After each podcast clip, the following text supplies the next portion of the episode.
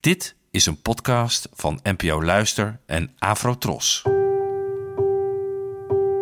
Poëzie vandaag. Met Ellen Dekwits.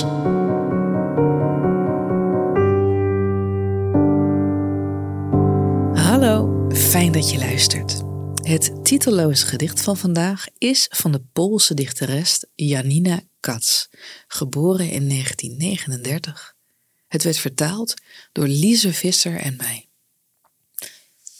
Ik ben een geheel, maar gevormd, het is waar, door alle winden die door me heen bliezen en mijn land en thuis uit elkaar rukten. Door goden, gouden kalveren en andere idolen. Door mijn moeders kussen en klappen en, onthoud alsjeblieft, beide even verdiend door de dood van de ene man en de omhelzing van de andere, door een avondbries van een zuidelijke oceaan die leeft in mijn verbeelding, en eentje op wiens kust ik ooit geboren werd. Ik ben een geheel, geloof me. Dit is iets dat ik werkelijk begrijp, na zo vaak te zijn gebroken.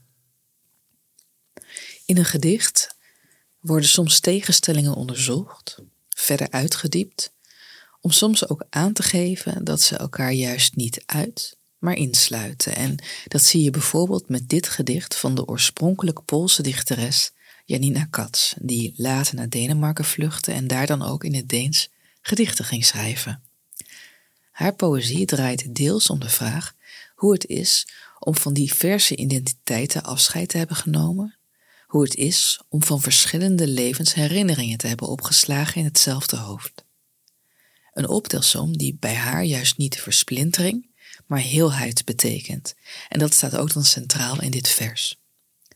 Het opent al met de mededeling dat de ik een geheel is dat gevormd is uit diverse delen, door verschillende winden, afgoden, mensen, door goede tijden en slechte.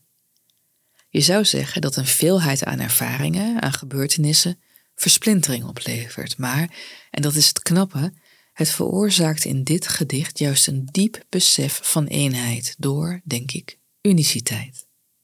En zo wordt het een antwoord op verbrijzelen, een remedie tegen het breken. Bedankt voor het luisteren en tot de volgende keer. Afro Tros, de omroep voor ons.